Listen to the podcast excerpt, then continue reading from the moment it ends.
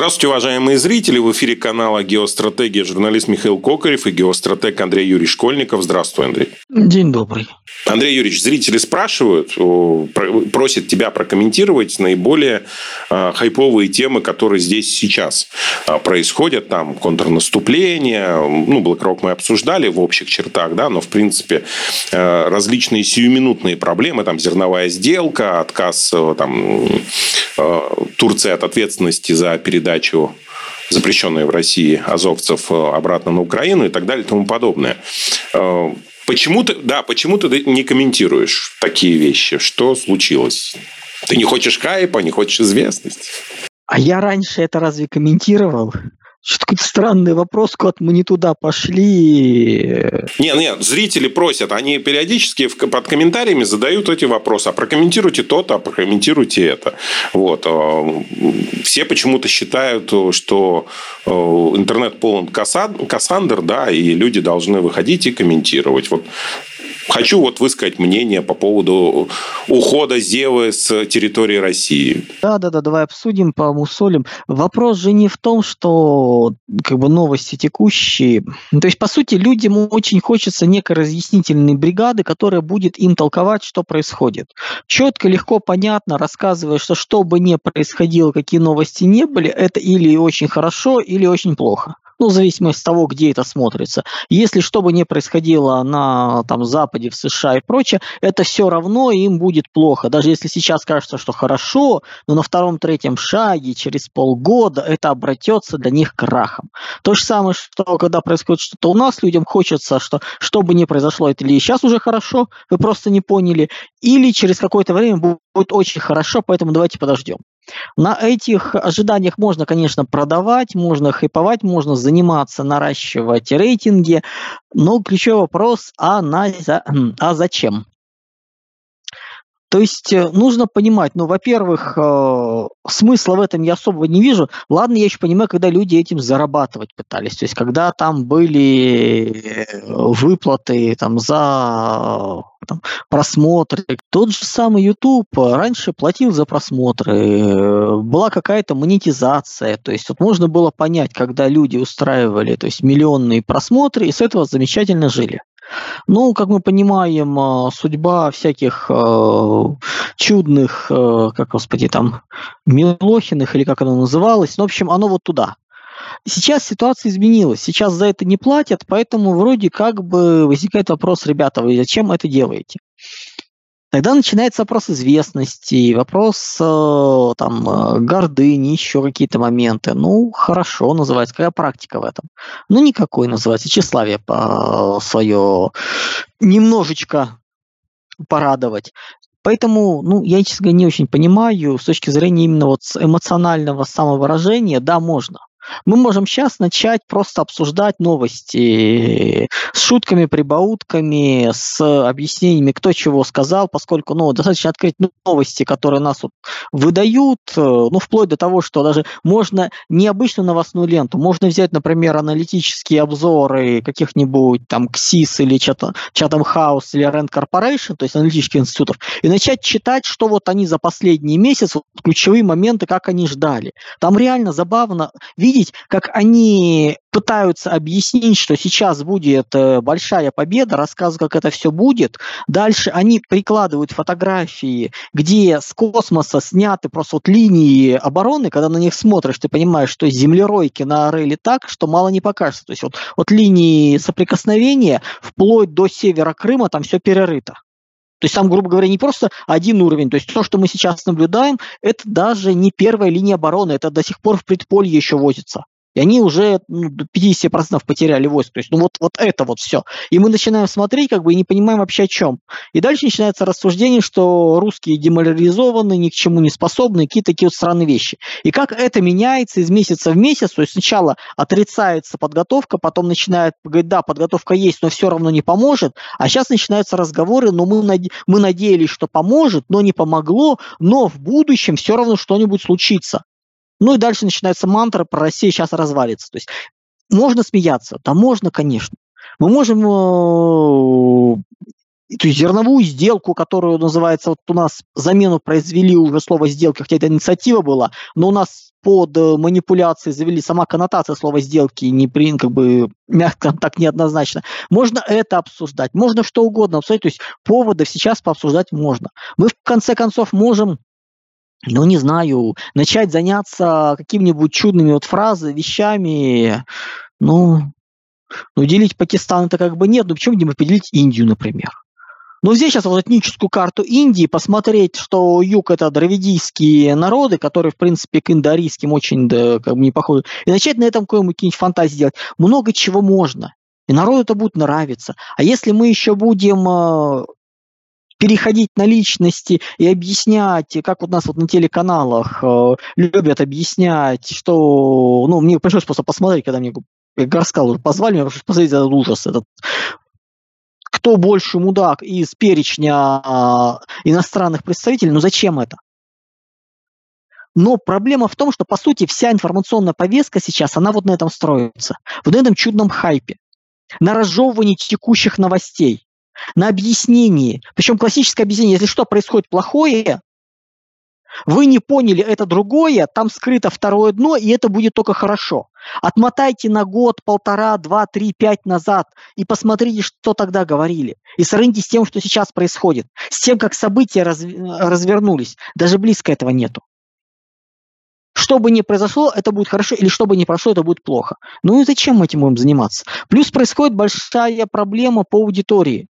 Мы все-таки пытаемся рассказывать на думающих людей, которые не просто послушали и забыли, а которые сделали на эту тему какие-то выводы, которые для себя картинку сложили, которые, блин, не пошли рассказывать, а вот послушайте Школьникова, он вот это сказал и начинают цитировать, да боже упаси, у которых сложилась какая-то своя картинка, и которые начинают это объяснять в своем понимании. Оно может быть не перпендикулярно, параллельно, не в ту область, там, куда-то по-другому, может повторять, но это будет их пропущенная через себя творчески осмысленная действительность.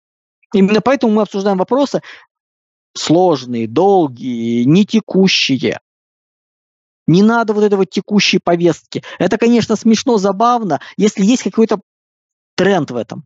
Ну, условно говоря, например, э, был, да, ну, как бы тут несколько дней назад на День ТВ, и ведущий сказал, я, говорит, вообще не понял, зачем э, ну, вот это вот разговоры по поводу запрета смены пола, почему такое внимание? А это действительно, вот это серьезно была вещь. Ну и тут я не как геостратег, тут я как психолог, грубо говоря, по третьему высшему могу сказать, что у этого были последствия, и раскрутить последствия. Потому что это первый шаг к следующим изменениям. Это можно еще рассматривать. Но когда, это необычно, это год. Но когда мы начнем, например, обсуждать, кто как голосовал в Госдуме, ну, там, понятно, что дело, все единогласно, скорее всего, то есть тут вот это вот было принято. Еще какие-то моменты. Мы начнем обсуждать, э, кто что сказал, кто прокомментировал. Ужас. Мы начнем обсуждать, что говорят разные черти на Западе по поводу противостояния. Ну, зачем это? Это как-то влияет? Да никак это не влияет. Тренды есть ли и не есть. Зачем нам на это тратить время? Мы и так потратили уже минут 10, наверное, вот э, обсуждая вопрос, не надо вот эту перебирать. Давай так, мы исходим из того, что наша аудитория способна сама дать ответы на эти дурацкие вопросы. Вот на текущие, вот грубо говоря, понимая глубоко, сама способна ответить, где манипуляции, где истерики, где реальные вещи. Поэтому не надо этим заниматься, друзья, сами как у меня называется, сама-сама. Ну вот сама-сама называется, вот, вот маленькие дети, как говорят. Ну вот, вот сам-сам. Ну вот, вот так же вот, вот давайте не надо. Поскольку, ну, плюс, все-таки, ну, давайте понимать, если я сейчас начну заниматься ерундистикой и ловить текущие темы, объясняя, там, ругать, кто чего сделал, кто чего не сделал, то люди, как раз думающие, они перестанут смотреть. В итоге будут смотреть люди, которые это все не воспроиз... Ну, готовы повторить, но не готовы понять, осознать. И значит, это все здание остановилось. Вот кто что-нибудь запоминает из идущего по телевизору? Да боже упаси, оттуда вылезли с эмоциями. Посмотрели эти вечерние чудные передачи, псевдоаналитические ток-шоу. Эмоцию получили, разгрузку, что все не так страшно, все хорошо или наоборот, там все сыпется, э, мир умрет и прочее. И успокоились, и ничего не вспомнили. Ни аргументов, ни объяснений, ну театр дель арта. Маски играют свои роли. Какая аргументация? Вы о чем? Там все распределено. У них есть с каждого своя партия, он ее поет. Ну вот тут зачем? Давай не будем заниматься ерундой и обсуждать какую-то текущую гнусь. И не надо ее спрашивать. Если что-то серьезное происходит, на телег... в телеграм-канале я это напишу. Но, как правило, вопросы текущие, ну, и только где-то посмеяться можно. В основном, как бы, оно все более-менее нормально. Все движется без серьезных изменений. Спасибо, Андрей Юрьевич. Я просто зрителей хочу обратить внимание на следующее. Да? Есть понятие постправды. Большинству из вас, как таковой, вот правда о текущих событиях не нужна. Но это нужно для успокоения. Да? Там все хорошо. А, вот политик, э, скажите, Борис Николаевич, а будет ли дефолт? Нет, дефолта не будет. Не важно, что через два дня он наступил, да? но зато два дня народ был спокоен. То есть, вот постправда как таковая, там, э, Андрей Юрьевич прокомментирует там, э, прекрасно прекрасное сейчас контрнаступление Украины, да, украинцы продвинулись 500 метров э, по длине линии фронта, то есть не вглубь, а вот по длине. Туда-сюда съездили, да, на 500 метров, вот продвинулись. Вот прокомментирую это, ну, будет позиция, то есть вот... Ну, как это прокомментируют? Ну, блин, а они как просуммировали, извини, 10 метров туда, 20 обратно, 30 вперед, 50 обратно. Мы так километраж насчитать можем. Давайте каждому присобачим э, шагометр и посмотрим, сколько он за день находил. Кстати, креативная идея для э, киевского режима – замерять по шагометру. 10, 10 километров э, продвинулись за сутки. Но никто же не говорит, что на месте топтались. 15. Откуда вы взяли? У нас приборы замера, объективного контроля. Вот к телефону шагометр присобачили, запустили программку и смотрим, сколько человек туда прошел. Вдоль, поперек, он даже продвигается, уходит. Школа танцев Соломона Кляйца, или как он там была песня. Два шага налево, три шага направо, шаг вперед и два назад. Ну вот, вот это давайте померяем. Ну, блин, ну, елки-палки. Когда нет чего сделать, незачем... Э, ну, вот это и придумывается. Ну, блин, какой ну, тратить на это время. Ну да, это и придумывается. Поэтому у нас и на канале мы не выдаем никакой постправды как таковой, не комментируем ну, вот, э, те события, которые ни к чему особому и не приведут. Да? Там был, была возможность или определенная потребность прокомментировать э, мятеж Пригожина, прокомментировали. Была возможность объяснить, что нет банковского кризиса в Соединенных Штатах, объяснили, что это не совсем то, э, что нам показывают.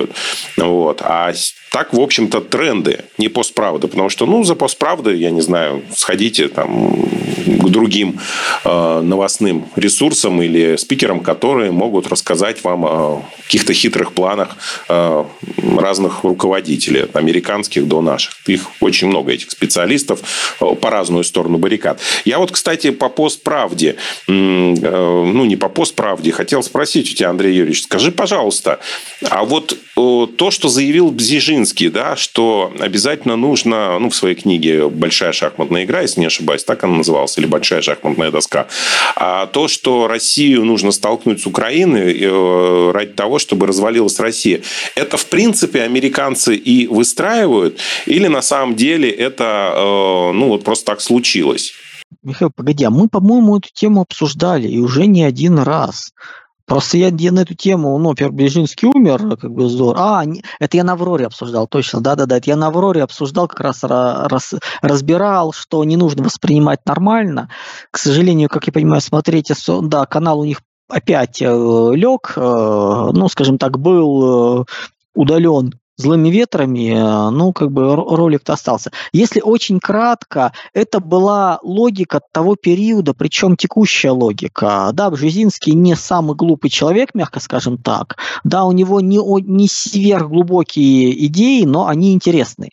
То, что он говорил про Украину, это была та текущая ситуация, исходя из того, что Украина практически была жемчужиной советской индустрии. То есть это был э, зам, это был кластер, которым было начиная от металлур, ну, как бы каменный уголь, энергетика, металлургия, машиностроение, нефтепереработка, химия, то есть там было все вплоть до ракетостроения, авиации. То есть и без этого, то есть это фактически как все равно, что если бы в Великую Отечественную войну потерять э, Ленинград, Вот сразу же. Собственно говоря, почему была Северная война с Финляндией? Потому что ствольная артиллерия достава, от границы доставала до Ленинграда. А Ленинград это были десятки процентов индустрии. То есть это как бы ну, такой, на него было завязано. Не в том смысле, что только там оно было, но на него было завязано, это было вот ядро, одно из э, таких ключевых, один из ключевых элементов именно всей промышленности советской. И это сразу удар, это сразу вывод ее из строя, то есть это очень опасно. И мы именно поэтому предлагали отодвинуться. Плюс четко понятно было, что финны выступят в любом конфликте против нас. Они окопались, э, я сейчас не скажу, какая глубина, ну, на скид, какая глубина была линии Маннергейма, но там э, километров больше 70 километров, по-моему. То есть это глубина, то есть не длина, а глубина, то есть там настолько было все это сделано, подготовлено. И мы понимаем, что ну, Ленинград выбыл бы, то есть как бы этот вопрос был стратегической важности. Вот пример то же самое с точки зрения возрождения России в 90-е годы это была Украина. Именно промышленный масштаб. Плюс не забываем про территории, не забываем про южный фланг, по сути, поскольку Крым, он ключевой над всем регионом, то есть он перекрывает весь регион. И много еще таких вот моментов, которые, собственно говоря, были важны. Но после 2014 года, большая часть, к 2014 году большая часть проблем промышленности в экономике была решена. То есть мы как бы изолировали украинскую промышленность от своей, практически все локализовали уже, все, что можно было. Плюс там много чего развалилось. Обходные маневры пошли, а после того, как Крым был, воссоединение прошло, как бы, ну, и военные вопросы тоже были закрыты. Поэтому значимость, она, да, она в плюс, она была нужна по ряду компонентов, и понятно почему, но она перестала быть ключевой важнейшей. То есть тут как бы вот нужно это понимать. Всему свое время. У каждого анализа есть период, для которого он актуален. Есть логика какая. Вот логика Бжезинского – это были 90-е годы. Это начало нулевых годов было. Дальше уже ситуация изменилась очень серьезно. Хорошо. Спасибо большое за объяснение. Всего доброго, друзья.